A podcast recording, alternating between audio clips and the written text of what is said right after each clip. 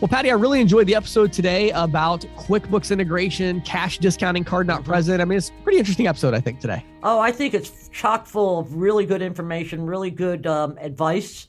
Um, I think, as we said, uh, as we as as Tom set up in the interview, and as you said in the questions from the field, uh, this is a real. We have there's a real opportunity now for ISOs and agents to go after card not present for cash discounting. The race is on. If yep. you're if if you're ready start going because the opportunity is not going to be there forever. Yep. So we talk about that in the interview with Tom, and then in the uh, questions from the field, I talk about cash discounting compliance and this idea of right. this opportunity we have with with card not present. And then Patty, tell us about the insiders report. Uh, I just am uh, transmitting some really, really positive economic news. Um, not just for the holiday season, but the holiday season is definitely going to be bountiful. Yes. Um, and I think you know some some really important numbers that put a put a really good perspective on consumer spending. Love it. And, and then, of course, uh, this episode is brought to you today by NMI.com. Um, head over to NMI.com. And, uh, you know, that is a, such a great company. We're going to talk more about it after the. Uh, um, after the interview, actually, because NMI has some interesting technology along these lines as well that fits nicely into today's episode. Yeah. So, you ready, James? Let's go. Let's go. Welcome to the Merchant Sales Podcast Hey, everybody, we're here today with Tom Aronica. He is the founder and CEO of Biller Genie. How you doing today, Tom? I'm doing very well. Thanks for having me. Awesome. Well, you know, I was so excited when I found uh, you through LinkedIn. I know we connected there because, you know, there's been several trusted partners over the years that have the QuickBooks integration and they've all just kind of gone by the wayside. And my consulting clients are always like, how do we connect with QuickBooks? And I'm like, I don't know. Good luck with that, you know? um, so I found you, we connected. And so I'm really excited to talk about QuickBooks. And even we're going to weave cash discounting into this conversation as well, which I know is something that uh, you're passionate about. So before we get to all that, though, give us your story, Tom. How did you get into this crazy industry? And tell us a little bit about, you know, how Biller Genie came about. Sure. Yeah. Yeah. Well, first of all, I appreciate you having me. I've been following your show for for years now, so it's nice to uh, you know finally be a, a part of it. So, you know, I think I got into payments probably like how everybody else has, right? Like I just fell into it. So I got into right. payments in 2006. Um, I was introduced to it by a friend. I was selling insurance at the time, and um, you know, started an ISO in 2008. So grew that ISO till it became an acquisition target, which I sold in 2013 to my current business partner. Um, so sort of the same growth path as most people that get into the ISO business. Um, my shop was traditionally card not present. So we were like 80% MOTO year after year. And we had tons of QuickBooks merchants that were coming to us asking us solutions for solutions to connect our mids into QuickBooks, right? and it became like a bad word. It became like somebody would say QuickBooks and we'd like try to sell around it or like, you know, don't worry about it. Let's put a virtual terminal on the side and you could just double enter the account information or yeah. Uh, we'll put a terminal on your desk and you can just, you know, reconcile those batch reports manually. It doesn't have to be integrated. Don't worry. It was like almost like a, a bad word. You'd hear QuickBooks and we'd, we'd run away. And um, I sold everything under the sun. So we sold all of those solutions that you were talking about, probably previous guests that have been on the show. Um, but um, you, you, know, won't, won't, name names, but all the other plugins that were that I were out in the market. We found that nothing met the need across the board. Like something worked for QuickBooks Online, but not for desktop. But it worked for somebody that did bill payment, but not for in person, or subscription billing, but not one time payments. Um, and so I just I decided to build it. Like I knew exactly what people were asking for. Mm-hmm. I had this vision of what we can build. Um, and after years of trying to fit square pegs into round holes and selling third party products that didn't work and these long setup cycles and pissing my merchants off and ultimately losing the mids, I decided let me build exactly what people are looking for. Um, and, and that's how this all got started. Oh, very cool. Yeah. So, so let's, if you don't mind, Tom, I'd like to sort of like uh, zoom in a little bit, or maybe zoom out. Actually, is more the more the more the expression here. Uh, get a better understanding of what Biller Genie does and doesn't do. So can you maybe give us the elevator pitch on uh, how a merchant that uses QuickBooks or QuickBooks Online um, would lever, leverage uh, Biller Genie and, and how they do that? Yeah, absolutely. So, you know, Biller Genie is an accounts receivable automation mm. tool, which is really just a fancy way to say that we help merchant processors, ISOs, gateways, anybody in the payment space connect their mids into QuickBooks. Mm-hmm. You know, QuickBooks owns their own credit card processing company. So traditionally, if you wanted to process payments with QuickBooks, you're relegated to having to use Intuit, right? Right. And Right. if somebody's processing with Intuit, they're not processing with, you know, say you, Mr. ISO, right? So our whole goal was we wanted to create a platform that ISOs, agents, gateways, processors, acquirers, anybody in the payments infrastructure could use to enable them to connect their mids into QuickBooks Mm-hmm. right? And at the shortest, and, and we support more than QuickBooks. We're QuickBooks Online, QuickBooks Desktop, Xero Accounting Suite. We're constantly adding more integrations. But in the Mhm. simplest sense of the term, Biller Genie is a tool, just like having Clover in your tool belt, or just like having any other gateway in your tool belt. Biller Genie is a tool that helps payment providers connect their mids into QuickBooks or any of our other integrations for that matter. Right. Right. Yeah, super interesting. So, so if we go into a little bit more detail here on the card not present, because it definitely sounds like that's a little more of the focus here. So, you know, let's say a contractor. It's it's ironic, Tom. I've actually had just in the last month or so, I've had several contractors that have done work at my house, and they either did not take payments, or I had to like call over the phone, and they would like Right, mail- right, right. give me a paper invoice, and I'm like, seriously, like email me a link and my secretary will pay this immediately. But like, what do you want me to do? Write a check? Seriously? So um, I'm just curious from a contractor perspective, as a good example of card not present, walk us through this a little bit. How would they get started with Biller Genie? And then how would they actually go about sending a customer an invoice? Is that, you know, through QuickBooks still, or is it now through Biller Genie? So give us a little more of the detail Yeah. of their experience. Yeah, awesome. Actually, awesome, awesome question. So I think that's what makes us really unique, right? Is that I always say like the the the, the little zingers that I say is we're like a turbocharger for QuickBooks, right? So when you think about a business in general, like how many times is a restaurant going to change their point of sale system, right? Probably it's not going to happen too many times in the life cycle of a restaurant. Right. How many times is a contractor or a wholesaler going to change their accounting software? It's Never. not going to happen pretty Nope. uh, never, right? Maybe Right. once in the lifetime of the business. Even when So- it drives you crazy, you still stick. Still use it. right because it's just ingrained in your business and you Right. don't have a choice right it's just part of Right. what you're doing so um, i think that's one of the things that makes us really unique is we're designed to work with the systems that you're already using so we connect into quickbooks we are you know again we're like a turbocharger for quickbooks and all we're doing is extracting the invoices and the customers and then sending the invoices out using the rails of the payment provider right? So instead of that invoice going out from QuickBooks or Square or Stripe or PayPal, right? That invoice is going out on a hosted payment page that's branded to the merchant. Um, so their colors, their logos. And when the customer makes the payment, we route it over the rails of whatever, you know, partner we're working with. So, you know, if you're using XYZ credit card processor, we just load that mid into the system. And that way we capture the transactions, um, you know, on the rails of the processor. Cool. Okay, so I know that this is. You said. Uh, I, I believe you said that your primary focus is in the um, card not present. But I'm wondering if there's a, a business case for card present merchants. You know, are there some types of card present merchants where this is a good fit, or are you just mostly uh, card not present business types?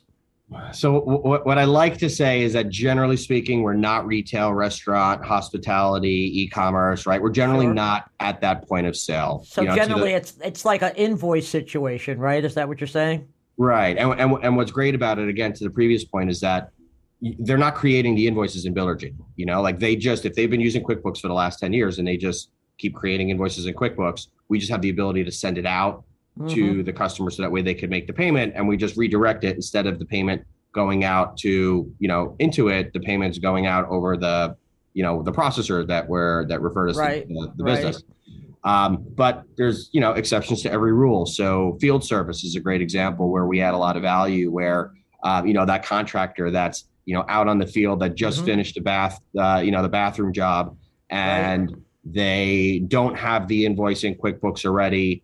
We give them the ability where they can effectively build the invoice on the fly, process the transaction, and we sync that back into QuickBooks. Um, you know, I think of legal a lot as an example, right? Mm-hmm. Think about a lawyer who's probably sending 80, 90% of his transactions, he's sending the bill in an email, right? Or he's right. stuffing it into an envelope and mailing it out to somebody. But every once in a while, somebody comes to the office and he's gonna, you know, they're gonna hand him the credit card across the desk. Like we we serve that use case, right? Right, um, right. We're not going to be in a restaurant, most likely, right? You're not going to be, mm-hmm. you know, using Biller Genie at the point of sale in a restaurant. But we have a lot of restaurant clients that 90% of what they do is using, you know, uh, a point of sale system, and then 10% of their business is catering. Right. And that 10% sure. of the business, they're sending invoices and, you know, they use us to just manage, you know, that back office, you know, the 10%, you know, of those transactions. So when I say we're typically not retail, restaurant, or hospitality, there's obviously, you know, use cases there. Sure, sure. Let me, if you don't mind, I want to sort of follow up with that because I'm a longtime QuickBooks user. And uh, like like you say, we're kind of stuck with it, you know. I, I, I got a little bit perturbed because they like tripled their prices this year, and I was right, like, right, yeah, and like, and my accountant's like, well, you can go with these others, but yeah. yeah. But I'm wondering, what about the pricing? I mean, is there is there a pricing differential that makes sense? That would make more sense than say using Intuit? Yeah, so I think first, from a pricing perspective, is the actual cost of the transactions, right? Mm-hmm, so mm-hmm. that really has nothing to do with us. That's sure. the processor that we're working with can charge whatever they want. QuickBooks Payments is typically three and a quarter to three and a half percent effective rate. Right. Right. They, they advertise a 2.9% discount, but they don't tell yeah. you about all the hidden fees. We all know right. that game. Right. Right. right Their right. ACH pricing's gone through the roof. So they're charging 1% up to 10 bucks for, um, you know, ACH transactions as well. So as the partner as our partner in the payments business in the payments game right it it enables them to really go in there and offer some pretty significant price that's savings. what i was wondering yeah okay uh-huh. yeah so from a pure transaction processing perspective um, it's uh, a, a 25 30 40% savings over what quickbooks payments is charging right okay. Um, okay. and then we have a SaaS fee. So we charge, you know, a small $25 a month SaaS fee directly to the merchant.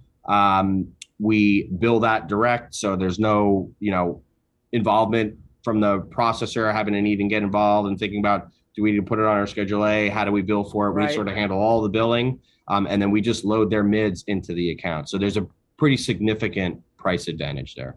Okay. Cool. One of the things that you know kind of dawned on me as we're having this conversation, Tom, is that you know I'm afraid a lot of our audience because they might be disproportionately focused on card present um, you know, they've sold their card not present merchants, but that's not their primary focus. They actually might not be as familiar as the three of us are with QuickBooks um, as far as accounts receivable and like creating invoices. Could you touch for just a second on for those people? You know, they may not understand like why is it such a big deal that people will actually use Intuit, even large businesses, and they mm-hmm. will pay like literally 80 basis points more than they should for processing because they want it to be, you know, within QuickBooks. What has Biller Genie done to kind of like replicate that or to keep it within QuickBooks? And it's kind of a broad question, but can you speak yeah, a little no, bit no, to no. that? Yeah, awesome question. So, I mean, we've heard in the payments business integrated payments for years, right? right Everybody's right. been talking about integrated payments and that's sort of the future and PayFac model. And um, we all sort of know that the days of door knocking and walking into a restaurant and saying, I'm going to save you five basis points probably isn't the best strategy to build you know a, a, a big portfolio. So what we do effectively is we give that ability to bring integrated payments into QuickBooks. And if you think about it, what was interesting to us when we started to really do the research as we were building it, we found that Wall Street reports 90% of businesses worldwide still handle this process manually, right? Mm-hmm. And, and that doesn't mean that they're going into QuickBooks and they're printing an invoice and stuffing it into an envelope and mailing it out. But you know, think about what we traditionally think of in terms of a V term, right? Or, or recurring billing, right? You go into you know a third party gateway like NMI or USA ePay, and you set up a recurring billing schedule, and you have a thousand clients that you're going to bill for $150 on the fifth of the month, and you could set up that schedule. And we automate the payment, and great, right? We solve one piece of the puzzle. At least nobody's opening up a filing cabinet and t- typing it into a terminal in, anymore, right? Right. right. Um, but what happens on the back end side, right? In QuickBooks, they have the same thousand invoices or bills or line items Mhm. in, in in QuickBooks, right? And somebody's got to take that batch report from the accounting software and they've got to go into QuickBooks and they got to say, okay, invoice number one, and then go into the accounting software, check, and then to go to go down that list, you know, a thousand times. Like imagine the process Right. for an office having to do this, right? And Right. whether you're sending one invoice or a thousand or ten thousand, and the number of transactions that you're doing, the amount of um, opportunity cost and administrative capital and personal capital that you need to put into that to make sure that your books and records are clean. QuickBooks just does it for you, right? When Right. you process a payment inside of QuickBooks, Right. it just syncs it all together, Right. right? Mhm. That's what we do. We give the ability for the merchant, the business owner, to be able to have all of the same benefits of that integration, Right. right? The seamless synchronizing the payments, automatically reconciling all that stuff back so that way it syncs together. But we're able to do it through an integrated system using the payment processor's rails. So the payment processor gets the benefit of the transactions, the merchants gets the benefits of the lower rates. They also get the benefit of the, all of that, you know, seamless integration, and then they get the best of both worlds. Love it. Love it. Right, right. Okay, And so it's that seamless integration. Just to just to recap, it's that seamless integration that makes QuickBooks stand out from the traditional way of doing things. I mean, and that's why businesses, small businesses like myself, as well as large businesses, love it because you don't have to go do that manual stuff. Right. And so, and, and from my understanding, I mean, it's like millions of small, mid-sized businesses are on QuickBooks these days, right? Yeah, well, so again, Wall Street, right? Wall Street says that 53% of small businesses in the United States are card not present, our MOTO, right? They say uh-huh. sending invoices, Right. but the mm-hmm. the actual majority of SMBs, right, less than 50 million a year in revenue, the actual majority are the ones that are sending invoices, right? Right, And we as payments people have always traditionally gone after the retail, the brick and mortar, right? Mhm. That and especially think about this time of year. I'm not sure when the show is going to you know air, but we're recording this middle of November. Yeah. Um, think about the time of year, right? Restaurants not talking to you about switching their credit card processing. right, Retail's not going to be talking. They're worried about you know Black Friday and Right. closing out their books. Uh, whereas this is the perfect opportunity for those service-based businesses where they're looking to cut expenses, where they're looking to optimize process, right? Where they're slowing down and they have the time to actually look at this. This is the perfect time to be able to, to you know explore this. And again, it changes that conversation from somebody asks credit about QuickBooks and you put your hands up and you're like, oh, oh, we don't want to deal with it. We don't want to talk about this. Let's sell around it. And what a lot of our partners are doing now is they're targeting that 53% mm-hmm. of the market Right. right? So they're going to market saying, hey, look, let's talk about QuickBooks. Let's lead in with do you send invoices? Let's try to solve a problem and add value into the conversation. So that way, instead of it being merchant brings it up and it's a reactionary approach, now it's, hey, we've got a tool. Let's go after this market because nobody else in the payment industry is. So we've got this untapped market and resource that we could use and go after. And now we're not competing against you know, who's the next guy that's going to come in and, and offer five basis points less than I did? Um, and we're, we give this integrated solution that adds value to the whole portfolio. Cool. Well, and I think too, to your point earlier, uh, you know, it's really not even just QuickBooks. In other words, the the long tail there of other accounting software is going to be Xero, and you know, and the others, which Right. I think sounds like most of them you already integrate with as well. Um, so Right. you know, the question could just be which accounting software do you use, and the answer is most likely going to be one of the ones that you guys integrate with. So I think that's cool. Okay, so let's let's shift gears here though, um, and let's talk about a, a topic that's near and dear to the hearts of all of our listeners, which is cash discounting. Right. So Yep, Um, I was super interested to see how you were doing this. This I went on your website and did a little bit of digging. So, talk to us about this. Um, how are you enabling these card not present merchants, who, by the way, from what I have seen and heard, uh, are much more open to cash discounting than even card present. Yeah, so, um, talk about what you've done with cash discounting and kind of how you structured it through Biller Genie. So I think one, uh, so the magic of how we handle cash discounting, surcharging, we call it technology fees. The real magic is in the reconciliation, right? Um, and if you think about how cash discounting works typically in the environment, right? Most processors that we talk with are putting their merchants on a daily discount and Right. they're settling out the net amount of the transaction to the bank account, right? So Right. they have a hundred dollar invoice, let's say, or a hundred dollar bill or a hundred dollar payment, and there's a three percent surcharge, right? Or convenience fee, or however you want to call it. But we charge the card for a hundred and three dollars, and then the next day they get a settlement to their bank account for a hundred. Right. Right. What most business owners are doing is they're going into their books and records and they're saying, I got a hundred bucks. Right. Right. But they really charged the card for a hundred and three. Right. And they have to pay sales tax on the 103 and so right. And their 1099K that comes from the processor at the end of the year says 103. right. Right. And they actually had a hundred dollar, hundred and three dollar transaction with a three dollar fee. Right. Nobody actually ever records that. It becomes a reconciliation nightmare. Right. At the end of Right. the You year, know, their accountant says, "Hey, you didn't pay enough sales tax. Your numbers are off." At the end of the day, at the end of the week, Right, right? yeah, when exactly. you're trying to reconcile the transactions, right? I got a payment for 103, but I got a deposit for 100. What's going on here? How do we, you know, how do Right. we manage that?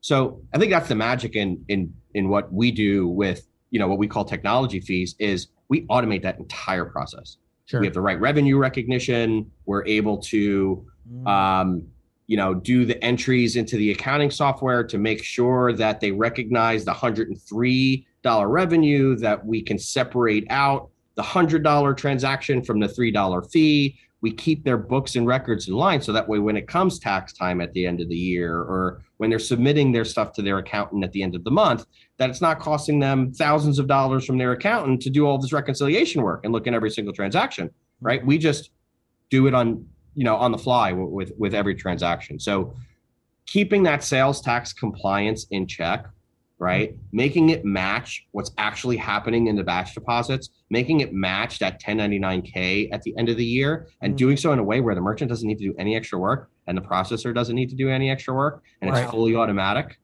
that Right. that's the magic of the system Yeah, and and yeah. talk touch for just a second on ACH. Um, Yeah. because I believe if I remember correctly, the way you had it set up is like they could do it where like ACH is this like other option where maybe they don't charge a fee or they charge a smaller fee or something. Is that right? Yeah. So today, credit, debit, ACH, Apple Pay is supported in the system. Um, they're able to sort of direct the transactions to the least cost route. So if they wanted to charge a technology fee for credit cards, but not for ACH, when that customer gets the invoice, it's going to say, you know, you have two, you know, pick, you know, two Pick options option. for payment. You want to pay by credit card or ACH. You pay by credit card, you know, it'll have the cash discounting language or the surcharging language, Right. you know, or we direct them over to ACH, which, Right. you know, is obviously much less expensive. Yeah. And, and I think that's so crucial because, you know, again, trying to get really practical with this for our audience, like when they're out selling card not present merchants, that is exactly what most of them want. So mm-hmm. they they under you know the reason that they don't make it easy to accept a card is not because they don't know where the technology exists to do that. It's because they don't want people to pay with a card. Right. The reason right. they don't want people to pay with a card is it's a five thousand dollar, ten thousand dollar furnace job, and it's going to cost them an extra two hundred and sixty bucks to run the rewards card, and so they don't want to promote that, right? So instead, they're like mail us a check, even though it's massively less convenient for them. So what they want is the ACH option, and then be able to say whether it's a lower fee or it's no fee or whatever. The ACH, you, most processors are able to do that at a lower cost. So anyway, let, let's jump into um, kind of how this technology setup works for the ISOs. Now, I want to like let's shift gears, talk about the ISOs and agents. Um, Yep. So my my first question is just like in general, you know, if I sell for FIS, Fiserv, TSYS, whatever, how does this work? Do you have direct integrations? Is there a gateway involved? Like like how does that generally work? Or maybe it maybe it you know varies. I don't know. Yeah, so we're completely processor agnostic, right? Our entire distribution model is working with payment providers, financial institutions. So Sure. we are designed to work with the rails that our partners are already using. So we have gateway integrations to USA ePay, NMI. We're adding constantly adding other uh, agnostic gateways, right, that support every major platform. We have a few direct integrations direct to different processors. Um, but typically speaking, we have processors or ISOs or agents that will either set up the gateways themselves and then just feed us the API credentials, or some look to us to set up the gateway and we facilitate that whole process and they get a VAR sheet. But we're just completely agnostic. So whatever processor you're working with, so you, Mr. ISO, are working with, um, we can support. We can load your mids, you know, into the system. Um, we take a very, very, very, very hands-on approach. So I'm not a software guy that woke up one day with a cool idea to build a software company, right? right. I've been in payments for 15 years. I've been on both sides of the fence. I know exactly what merchant level sales entails, right? And so we built the system to support our biggest clients, which are our partners. So we're extremely hands on with the sales teams. We help with pre sales demos. We help sell the deal for like help you sell the merchant account, right? And so one of the things we're really really good at is we work with your teams to um, you know help get in the door, right? Um, and then we're extremely hands on with the onboarding process. So you sold QuickBooks plugins in the past. Right. Setting one of those up usually requires a degree in computer science, right? right. And it's a right. two week process and it's extremely disruptive. We can set up our accounts in five minutes. So we do it all. We become like a third party installation department for your, you know, pro, ISO teams, um, and we make it extremely easy for you to be able to link your accounts, whether it's credit card, ACH, both, none. Um, you know, and then our teams going in there and helping them connect QuickBooks, getting those initial settings, you know, set up, and we're all sort of have the same goal, right? Get right. them processing within 24 hours of the mid being approved. Sure. Right. So um, talk to us a little bit about the economic model, and you've already touched on this, so maybe this is a, a, a really trivial question, but um, you know, I'm, I'm assuming from what you said earlier, this is you're billing the merchant directly, so the money the processor is going to make is on the processing, you know. But give us some more detail, or maybe that's all there is to it.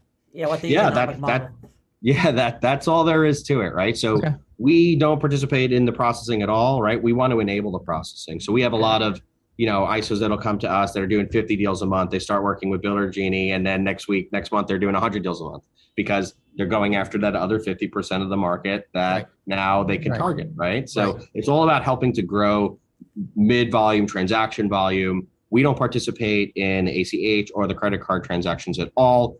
Um, we bill the merchant directly that $25 monthly fee. So that way the ISO doesn't have to deal with anything on their side. They don't have to deal with billing. They don't have to deal with, you know, receivables, putting it on their schedule A. We make it super, super, super simple for both the merchant and the ISO to do business with us. And the whole point is, is that we want to add value into that conversation. So that right. way the ISO can sell more mids and get more transactions. Love so, the, so the twenty-five dollar fee is basically all that you get out of the out of the deal. The 25 Correct. monthly. Okay. Awesome. Yeah, love it. Um, well, this has been uh, very, very insightful. I know our audience is already loving it. Um, and so my next question and final one here is just where do you send them to learn more about Biller Genie and, and kind of partnering with you guys? Uh, where would you send them to learn more? Yeah, very simple. Reseller.billergenie.com. If you just go to reseller.billergenie.com, you'll find all the information about the program. You'll find some basic marketing materials in there, and then you could uh, you know, put your contact information to have one of our partner sales teams give you a call. Um, reseller.billergenie.com. You can also email us at resellers.billergenie.com. Uh, but reseller.billergenie.com, that's going to be your go-to. And you said that email is resellers at billergenie.com, right? Yep. Resellers, plural, at billergenie.com. Or if you want to go to the website, reseller, singular.billergenie.com. Perfect. Tom, thank you so much for taking time today. I know our audience uh, is going to eat this one up, and I really appreciate you sharing the insights today. Yeah, really Absolutely. great stuff, Tom. Thanks. James, Patty, thanks for having me. So, Patty, uh, you know, today we talked to, um, of course, Tom at Biller Genie. It has a great right. solution with integrating with QuickBooks. But some of our listeners might be saying, "Well, what about those clients where I don't, I'm, they don't use QuickBooks, or I don't want to get involved in the accounting side? I just want to offer them cash discounting, mm-hmm. card not present." Well, guess right. what? NMI yeah. has a fantastic solution for this where you can add a fee on and they have the ACH option as well. Um, mm-hmm. So these, you know, concepts we're talking about today, one of the things that you can do is you can really get a great setup uh, outside of the QuickBooks kind of ecosystem. If you just want a regular old, you know, uh, cash discounting setup for card not present, um, you know, that would be one that I would definitely look at. And I'm sure even I didn't ask Tom, but I'm sure Biller Genie has an integration with them as well. But um, definitely, he actually said they did. They did. Okay, good. Well, there you go. Um, so again, NMI, uh, such a great company. Um, if you want to learn more about them, uh, head over to ccsalespro.com slash NMI, ccsalespro.com slash NMI.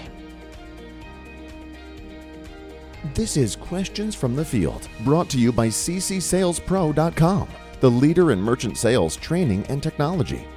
If you are an individual merchant sales professional, visit ccsalespro.com forward slash training to get a free 14 day trial of our All Access Pass. If you manage a team of merchant sales professionals, visit ccsalespro.com forward slash ISO to learn how we can help you grow. And now, here is questions from the field with James Shepard. So, Patty, I want to talk today about cash discounting compliance, and I want to really focus in on card not present. Um, but before we get to that, I actually did a poll last week. It ran for one week on my LinkedIn account. Uh-huh. And the question was, are you slash your ISO selling cash discounting and or surcharging? Okay. Okay. So uh, we had 135 votes, which is pretty good for That's a small good- industry that's like a good ours. Tally. Sure. That's a, that's a good set of data, I think. Um, Uh-huh. 39% sell cash discounting only, 15% sell surcharging only, 38% sell both cash discounting and surcharging, Whoa. which surprised me. That was interesting. Whoa. Yeah. Um, and this is the one that I thought was, you know, interesting, especially when you go back a few years. Mhm. Only 8% do not sell either. Wow, that's incredible. Because I mean, Yeah. just we did a. I remember I did a poll like that um, two or three years ago when we first started talking about this, and it was more like eight percent did do cash Yes. discounting or surcharging, and ninety percent Yes. did not. Absolutely. And the 90% were, were telling me that I was nuts for, uh, you know, talking about it. And, um, you know, it's really an exciting thing. It's, uh, it's such a trend. And so, you know, as we continue this evolution, one of the things I'm seeing that's really like the next iteration, you know, what would be super interesting is I maybe I'll do this poll next week is, you know, how, what percentage of people are selling cash discounting to card not present? Right. Right. I bet that we're probably at about 10% there. And in Mhm. two or three years, that number is going to be 90%. Sure. Sure. And so as this shift happens, as we talked uh, today to Tom about, you know, Biller Genie, you know, as we Mhm. see the other kind of half of merchants become interested in this, um, I think it's something that is such a huge competitive advantage for our industry because, you know, for whatever reason, for publicity, PR mainly, um, QuickBooks, you know, through Intuit or whether it's Square or whether it's Stripe, um, they really have not gone all in with cash discounting at No. all. You know, not at all. They, they haven't, haven't gone in pushed at all. really. they haven't. I mean, Square now does have the ability. You can do cash discounting through Square, but you have to work Okay. around it a little bit. But it's not like they're out there with a commercial. You know, eliminate your processing fees. So this is an avenue for us as these merchants say, well, wait a minute, I want to eliminate my processing fees, and I do card not present. So I thought it would be interesting to take a minute to talk about the compliance of all of this and kind of how this works because people might have questions about, you know, just like Tom was saying a little bit ago, he has technology fees. Well, what's that? And we do a non-cash adjustment. You know, Right. so when we talk about card not present, you have to understand that there are basically two different ways to approach this from a compliance um, perspective with cash discounting. Now, again, if you're going to do a compliance surcharging program, really nothing is that different there. You know, you're going to have to check and see if it's a credit or debit card. You can only charge it on credit. So if you're going to call it a surcharge or or whatever, you know, you're going to do some kind of a compliant surcharge program, then you know, it, nothing really changes. But the good news is with card not present, there's actually two approaches you can use to kind of um, circumvent that a bit. So the one that the card brands would push you to is something called a convenience fee. right. Um, and I'm not going to get into all that today. Maybe I'll do a follow up next week just on convenience fees. They're very yeah, that's complex. an interesting topic that probably could requires a- an entire. An entire yes. yeah. Um, yeah. and and I will say right off the bat, I don't really recommend that. Um, it's uh, Mhm. very complex from a compliance perspective. Um, there's a lot of you know requirements, but what's interesting about it is, you know, I think in our industry, it's so easy for us to get like zeroed in on payments. Like, Mhm. well, Mhm. we're going to add this fee. It's card not present. It must be a convenience fee. Well, Right. why? Like, we're not the ones adding the fee. We may be enabling the merchant to do that, but the business owner is adding the fee. And whose convenience is it? Right. right. And, and the mean, business owner can add fees for whatever they want. Like Yeah. Visa But has don't you no. think convenience fee is kind of a loaded term? it is. It is. You and I mean, I mean- I, I think it's you know Visa and Mastercard's uh, attempt to put a positive spin on the concept of saying reminding consumers of how convenient it is that they can use their card. Right. But why go down that path when you know again as a card not present merchant, cash isn't even an option anyway. Right. Right. All there is is digital payments. Right. So all of a sudden, it opens it up for the merchant to charge fees for different things. So in the case of Biller Genie, what they're doing is they're charging a technology fee. In other words, we are charging our customers a fee because they're you know getting this technology that allows them to pay with their online invoice. right? So there's that's fine. Just like a merchant could charge a delivery fee. It's like, Mhm. well, that's not compliant with Visa rules. Visa rules has nothing to do with the delivery fee any Right. more than it has to do with the technology fee. Like Right. If you're going to charge a fee for something totally different, like it's an online service fee, you know, whatever. The thing that's interesting about it is we're talking about card not present. It kind of encompasses all the transactions. And so it doesn't really matter. It's not a payment method specific fee, right? Right. Um, right. And so it's one of the interesting things to get around. Now, again, the ACH though is really what's bringing a, a very interesting piece into this uh, Mhm. because of a couple trends, Patty, that I think you'll appreciate being the ACH expert. Um, Mhm. I'm seeing that you know ACH as the government is working to speed up ACH payments, Mhm. right? Um, and again, as there is still this you know significant inconvenience factor for larger tickets. I'll give you a great example of this, Patty. Um, my family and I are going to Disney World in a few weeks. Right. Um, well, as I think everyone on here knows, Disney World is super, super expensive. Mhm. Um, well, I'm buying, you know, a like 10 day trip for my, you know, entire like family uh, for Disney World. So as you can imagine, buying the tickets and other, you know, meal plans and things of this nature, we're talking about thousands and thousands of dollars. So I went through the process online. Everybody's excited. I'm putting all the names in and everybody that's going, and you know, we're setting everything up. And then I get to the checkout page, right? How do I check out for this transaction? I mean, seriously. Right. I have plenty of money. I don't have a card that I that's going to approve a transaction of this size. Like, right. you know, Right. and I'm thinking, where's the ACH option here? That's a Mhm. no-brainer. But of A course, no-brainer. but of right. course, Disney maybe is a little bit hesitant there because well, there's a delay. Maybe the ACH goes through, maybe it doesn't. Right? There's no, you know, Mhm. it's a little different than the card networks. Um, but it was it was super inconvenient. I ended up having to call my bank. It took me like a half hour on the phone with my bank to get them to raise the limit on my debit card. So, you know, because I'm not going to call my credit card company and say raise my transaction limit there. Would they'd have to run a new credit report or something? You know, it's ridiculous Right. Right. very very inconvenient and so i think what's happening is i think the, there's a consumer trend towards like look i just want to get this transaction over with i have the money what do i need to do and again whether that is an option to do a buy now pay later which is Mhm. going to be very popular for the situations where you actually don't have the money and you need a little bit of extra time on the cash flow Right. or whether it's ach i have the money but it's in a bank account i don't have a credit card with the you know x uh, thousands of dollars Or I don't want to put this on a credit card. I mean, Right. even that, right? I mean, it's a Right. big thing. I don't want to pay interest on. It. I don't want to. Yeah, right. It's going to ding my credit report if I max out, you know, my credit Right. card here. Um, right. And so I think where all of this comes together with cash discounting is we have these trends where merchants are definitely ready to pass the cost of processing on. They're frustrated about it. Um, you have ACH becoming a much more viable form of, you know, electronic ACH becoming a much more viable term of uh, payment, right? Mhm, Um, mhm. and and then you have technology now that's able to bring this all together with electronic invoicing and giving people that option to say, look, here's your uh, here's your ACH price, here is your uh, credit price, you know, or here's where we're charging a technology fee, here's where we're not, you know, or whatever it is, right? They, Right. that's that's freedom of speech. Um, that you're not worried about. Well, they can't add something on. Well, no, like on these electronic invoices, they can just make that the price Right. right? So all these compliance uh, idiosyncrasies with card present of like, well, wait a minute, do they need to uh, change their menu to reflect the cash price and the credit price? Do they need to change the prices on the shelf?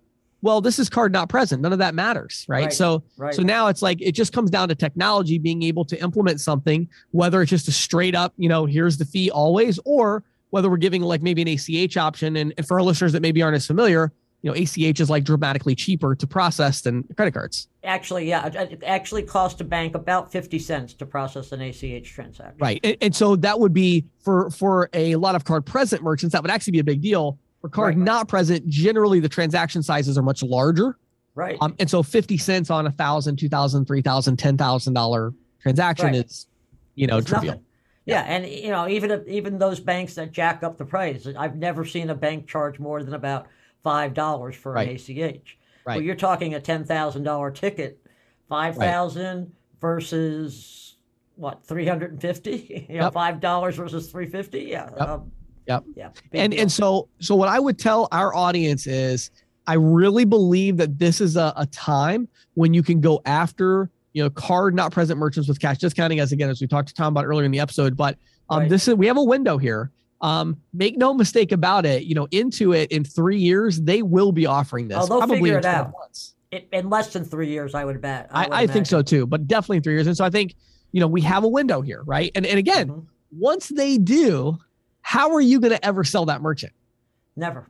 Like, what do you have to offer them? Once Intuit goes to all of their QuickBooks customers and says, click this button here and change your setting if you would like to pass the cost of processing on to the consumer. Their, Mhm. their profits are going to go through the roof and we're Mhm. done. We're not going to be able to go after these merchants again. Why would they do that? They're like, look, everything's integrated. Right. I'm not paying any fees. Like everything's, Yeah. you know, reconciled. Like what's the big deal? So we have a window right now where we can go after these merchants and capture that business.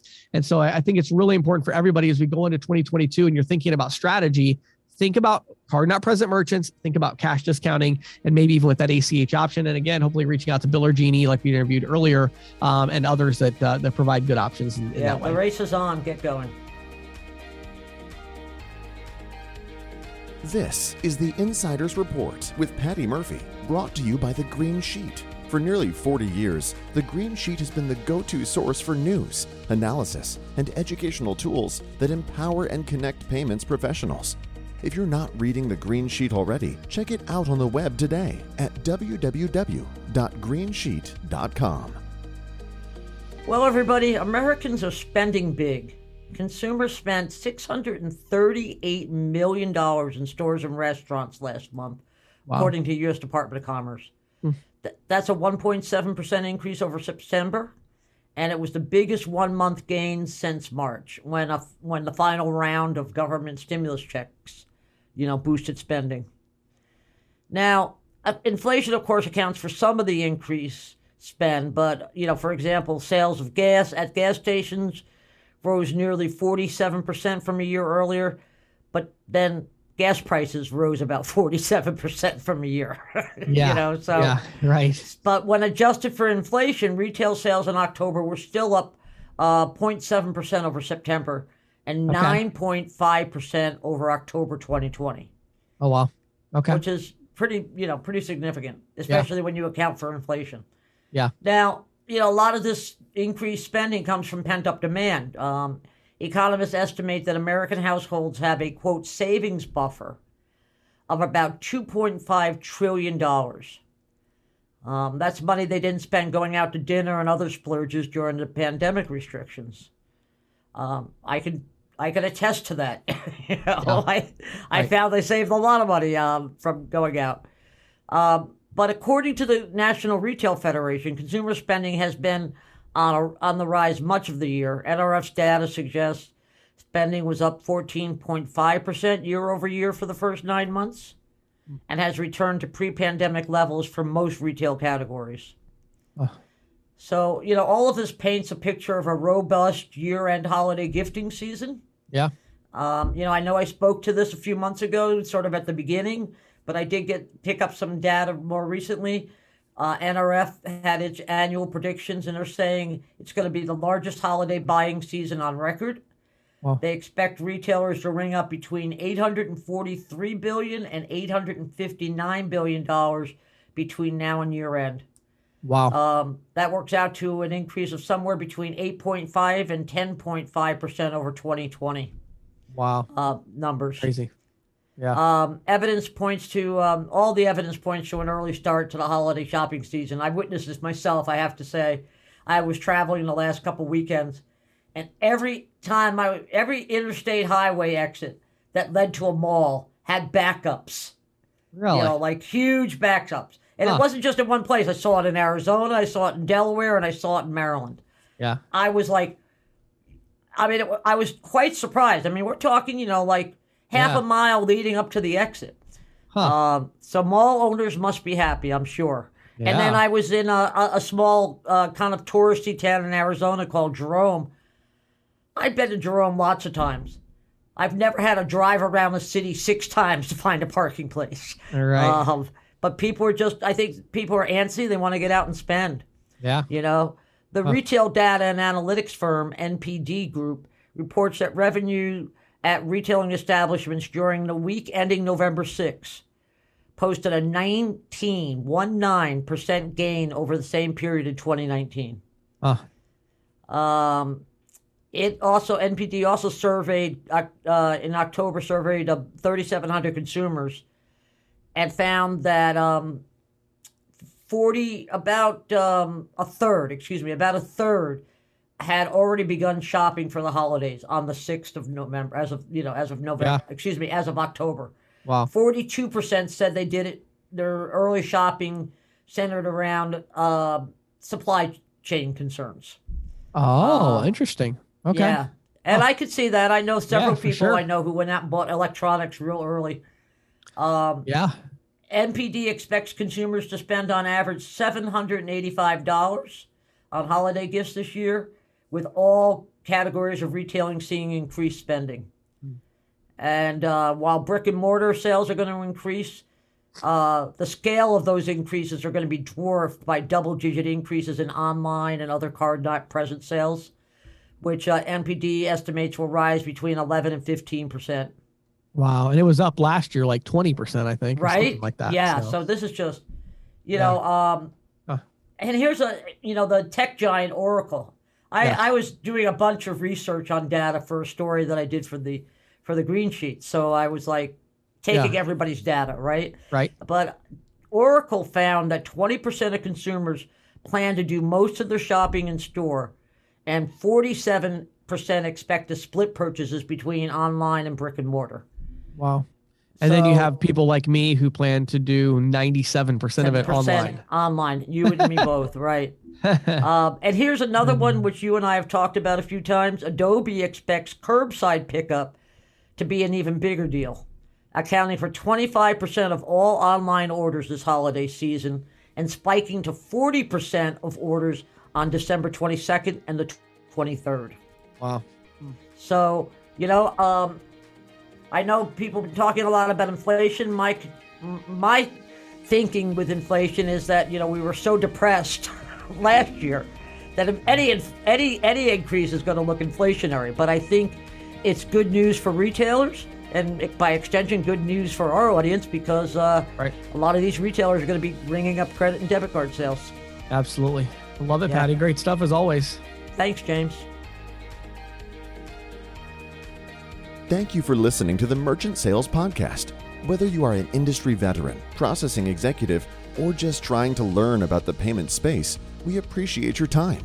The Merchant Sales Podcast is a joint production of Greensheet.com and CCSalesPro.com, and we hope you will tune in next week for more information and tips on building your merchant services business.